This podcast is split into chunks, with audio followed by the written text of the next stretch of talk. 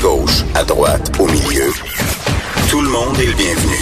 Jusqu'à 13, vous écoutez Trudeau le midi. Cube Radio.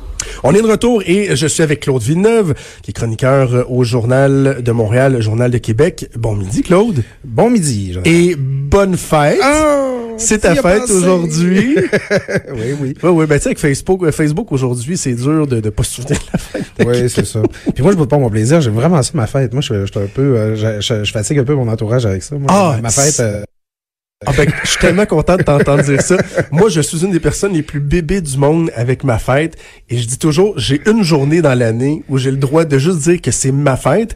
Et l'avantage aussi, c'est que je suis bébé avec la fête de tout le monde. Ouais, Quand il ouais, c'est la ouais. fête à quelqu'un dans mon entourage, je vais lui souhaiter bonne fête 40 fois dans la journée. À être fatigant. C'est spécial quand c'est ta fête. ah, le petit moi, le petit chapeau de princesse, là, la, la- la petite couronne, là, je serais prête à la porter le jour de ma fête. Là, je trouve que je le mérite. Euh, Il y en a un autre que c'est sa fête, c'est Oh André Lamontagne. oh là là. Quel beau lien ici, André Lamontagne. vraiment, euh, il se fait faire sa fête.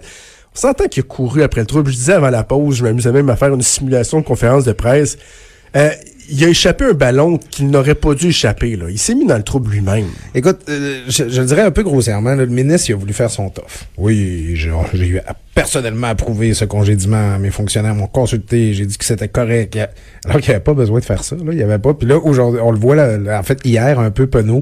Ah ben c'est pas exactement comme ça que c'est passé. En fait, c'est pas vraiment ma Hey, il s'en décision. est-tu ça. donné des coups de fouette hier, pareil? Hein? Ben c'est ça, Oui. ça- donne l'impression du gars qui voulait montrer qu'il était en charge, qu'il s'occupe de ses affaires, puis qu'il tu sais, il est capable de tu sais, prendre la pression sur lui, alors que c'était pas son rôle de faire ça, c'était pas sa responsabilité, puis il s'est vraiment inventé une crise là euh, qui, qui était pas supposée Incroyable. Puis euh, un qui s'en tire bien venir jusqu'à maintenant, en fait, c'est François Legault qui le lendemain a un peu joué dans le même film, là, tu sais, en disant euh, ouais ben c'est pas la seule raison pour laquelle le- le- l'agronome a été Ouais. congédié, il y a d'autres affaires alors que sa lettre de congédiement indique pas ça du tout. C'est que c'est diffamatoire. C'est Ouais. ça, c'est ça Ben. l'affaire. Puis tu sais, quand on parle à des gens en coulisses, on semble vraiment insister sur le fait qu'il y a d'autres choses, là, qu'il y a un d'autre. Puis, puis en passant, là, je, je le dis aux, aux gens qui nous écoutent, j'ai fait un maximum de recherches. On n'est pas dans les affaires d'harcèlement sexuel. de- on- on n'est pas là, là. Plus au niveau de l'attitude, les relations euh, avec les patrons, ben, il semblerait qu'il y avait quelque chose. Mais quand tu vois que la lettre officielle fait pas mention de ça, et que toi, tu es un politicien, encore pire, un premier ministre, comme tu viens de le dire, et que tu s'en vas dire, ouais, c'était pas ça l'affaire, il y avait d'autres choses. Boulot, c'est pas habile, là. Ben, tu l'aides à bâtir son cas pour une contestation. En tout cas, là, je veux dire, je me mets à la place euh, du monsieur qui va... juste- en plus, on entendait André Lamontagne hier qui disait ça, ben, il va éventuellement avoir une contestation. Là, à ce moment-là, les motifs seront seront évoqués. Euh, tu sais, le gouvernement paraît pas bien là-dedans. Puis, à la fin, ben, ben, en fait, au début, c'est une question de lanceur d'a- d'alerte. Hein, c'est ça la question Ouais. qu'on se pose. Il semble que c'est pas pour ça que le- l'agronome a été congé- congédié.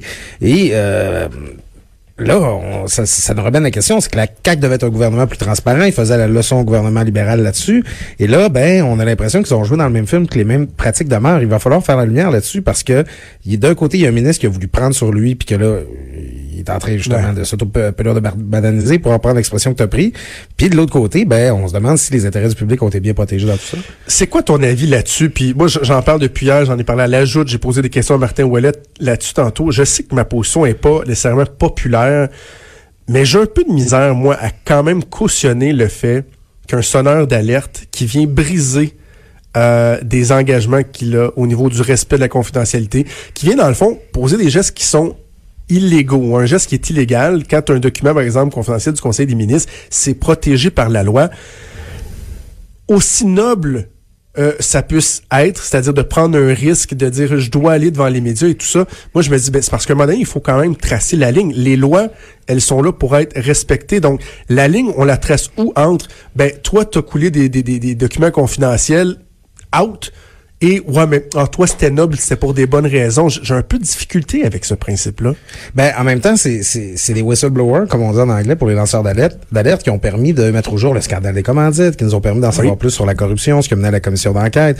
Il faut savoir que parfois, les lanceurs d'alerte, eux, comme professionnels, ils sont liés par un code de déontologie qui est de leur profession, là, euh, comme euh, les, les avocats, les, les, les, ben, les- c'est le cas des agronomes, c'est le cas des notaires, par exemple. Et parfois, il peut avoir une contradiction entre ce que leur code de déontologie professionnelle disent et leurs obligations Ouais. professionnelles au gouvernement. Parfois, ils peuvent se retrouver en conflit, de lo- en conflit de loyauté. Euh, si euh, il y a une contestation judiciaire, il faudra voir euh, de- du congédiement, il faudra voir quel examen on en fera, mais c'est possible que euh, le professionnel, euh, tu peux me rappeler son nom, j'ai comme un Louis. Robert. Louis Robert, le peut-être que le professionnel Louis Robert s'est retrouvé en contradiction avec l'employé du gouvernement Louis Robert dans ses obligations légales. Donc c'est ça qu'il faudra voir. Moi l'exemple que j'ai en tête, c'est un autre, c'est un autre échelle, mais tu sais, Edward Snowden. Ouais. Il a fait œuvre utile dans, dans ce qui a coulé. Il a, il a créé un débat de société. Mais en même temps, il a mis en péril la sécurité nationale, il a, il a enfreint des, des, des, des règles, c'était très grave.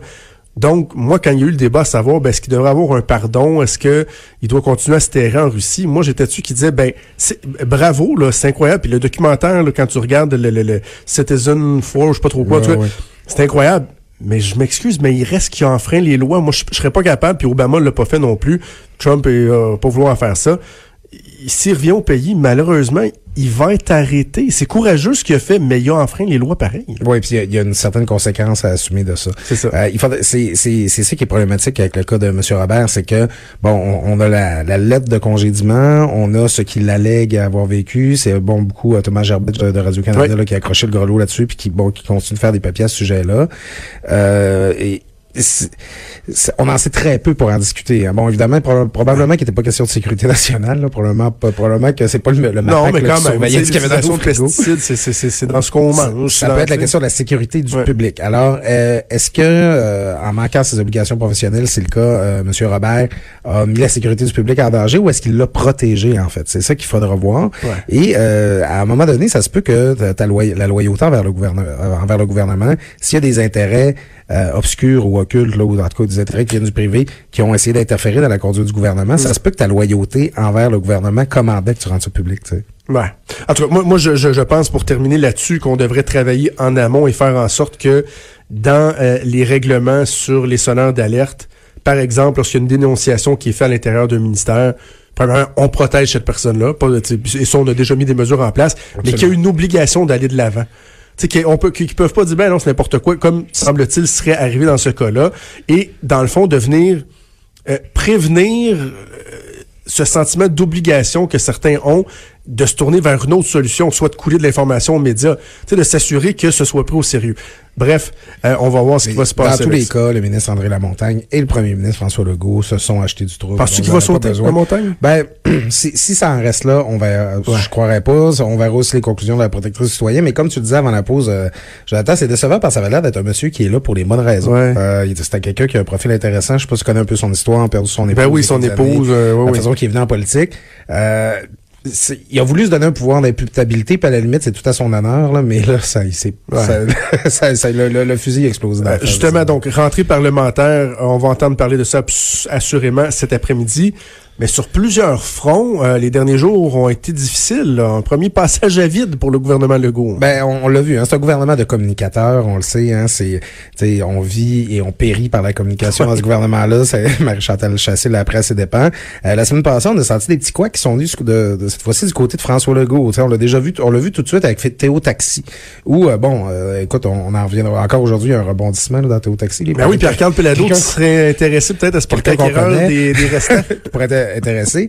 Mais euh, on s'entend que t'es au taxi, tu sais, quand, quand ça c'était sorti, là, il y a, il y a quatre ans, c'était la meilleure invention depuis le pain, euh, depuis le pain tranché, là, tout le monde en parlait, puis t'allais faire dans ce temps-là, tout le monde le met donc, puis c'était Alors que c'était une catastrophe annoncée. Ah, tout à fait, tout à fait. Mais là, c'est que tu vois François Legault qui, euh, pour parler en termes de hockey, qui snap ça dans la zone de l'ancien gouvernement. Ah, ça, c'est les libéraux qui ont fait cette erreur-là. Là, le lendemain, euh, publie sa lettre ouverte, puis il dit, ah non, mais c'est un bon projet, tout ça, puis le Legault, il parle de son ami Alexandre Taillefer, que euh, il faut, ça prend plus d'entrepreneurs, plus de projets, puis qu'il a encore confiance à Alexandre Taillefer. On comprend pas pourquoi le gars avait besoin de jouer dans ce film-là mercredi. Et puis là, l'islamophobie. Parle-moi ben, d'islamophobie. Beaucoup aimé ta chronique hier. Euh, une chronique qui faisait beaucoup réfléchir. Je te laisse résumer, mais euh, je te lance la, la, la, la, je te cède la parole en disant simplement ceci. Il y a un discours qui est largement répandu sur la victimisation des Québécois que c'est donc bien épouvantable qu'on se fasse traiter de raciste et tout et tout. Moi, je suis de ceux qui disent faisons attention aux généralisations. mais en même temps, toi, tu amènes un point de vue qui est loin d'être peut-être pas populaire, mais qui est loin d'être inintéressant. Ben écoute, bah, d'abord pour faire la genèse, on le sait, dans le cadre des commémorations au deuxième anniversaire des attentats de la mosquée du 29 janvier 2017, euh, il y a Geneviève Guilbeault là, qui, qui a elle-même, elle, elle avait pas mal un sans faux depuis le début, là, qui est allée dire qu'une journée pour l'islamophobie, ça pourrait contre l'islamophobie, ça pourrait être une bonne idée. Sais, l'an passé, là, le débat avait, euh, avait commencé à circuler, puis ça passait pas Ben dans la population, ni dans la classe Même les libéraux avaient montré peu d'appétit de Ben, c'est c'est très sensible. hein. Et euh, le lendemain, euh, François Legault il dit non, non, non, il n'y aura pas une journée comme ça parce qu'il n'y a pas d'islamophobie au Québec. Il y a des gens qui ont fait un petit saut parce que est-ce que le Québec est islamophobe? Je ne crois pas. Est-ce que on peut définir les Québécois en disant qu'ils sont des islamophobes? Je ne crois pas non plus. Mais est-ce qu'il y a une méfiance envers les musulmans qui existe dans cette société-là? Ben moi, je remarque qu'il n'y a aucun sujet qui me vaut autant de courriels négatifs, d'insultes, voire menaçants ou agressifs, que quand je parle de la communauté musulmane. là. Il y a, il y a des gens qui ont peur des musulmans Ouais. au Québec. Il y a des gens qui, qui, qui sont inquiets, puis qui leur prêtent des motifs, là, disons, qui sont pas très nobles. Alors, euh, moi, le point de vue que j'ai là-dessus, bon, on a vu François Legault le lendemain, il a dit, ben, je voulais pas dire, oui, il y a des actes d'intolérance envers euh, les, les gens de la communauté arabo-musulmane, mais il n'y a pas un courant islamophobe. Alors, il s'en est sorti comme ça. Moi, je peux être d'accord avec le premier ministre là-dessus, Ouais. là, un courant Aussi. organisé, politique. Je ne crois pas. Mais moi, mon point de vue, c'est de dire, si là, on nomme, par exemple, il y a des meurtres au Québec, ça arrive, il y en a eu 93 en 2017, les plus statistiques les plus à jour qu'on a. Dire ça que ça existe, là, le meurtre au Québec, ça veut dire que tous les Québécois sont des tueurs? Ben non. Puis dire que le vol ou la fraude, la corruption, ça existe au Québec, est-ce que, ça dit que tous les Québécois sont des voleurs? Non, ça dit pas ça.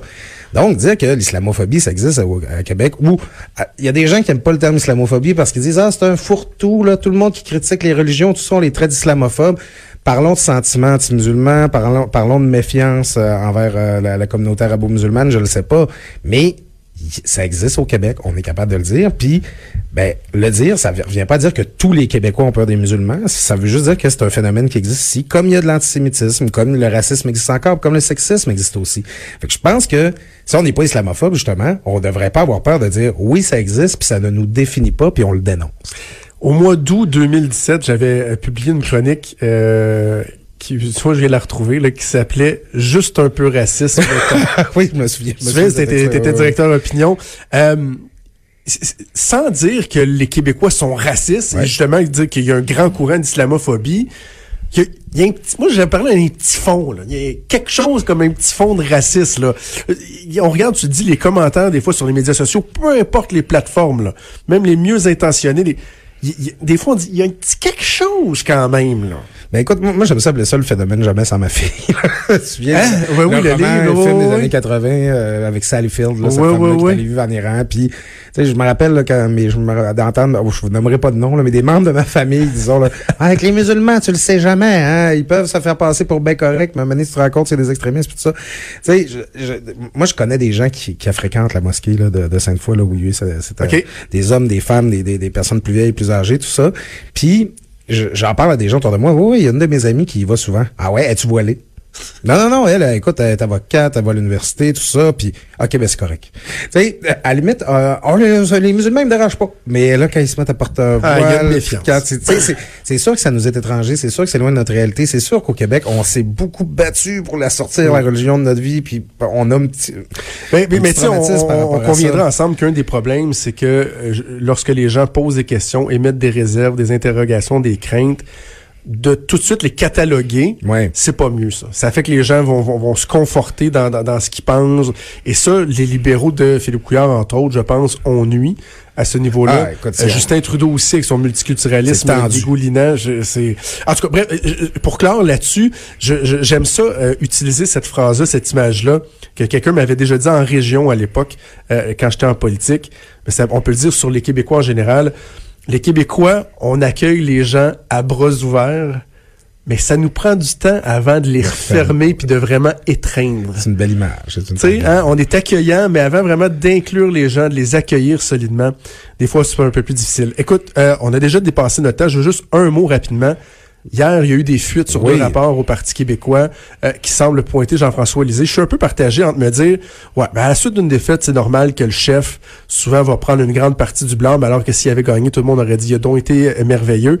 Est-ce qu'il y a là un constat qui était inévitable, y vois-tu une espèce de règlement de compte aussi, un Jean-François Lisée qui a refusé de s'excuser, reconnaître ses torts? Comment tu as analysé ça hier?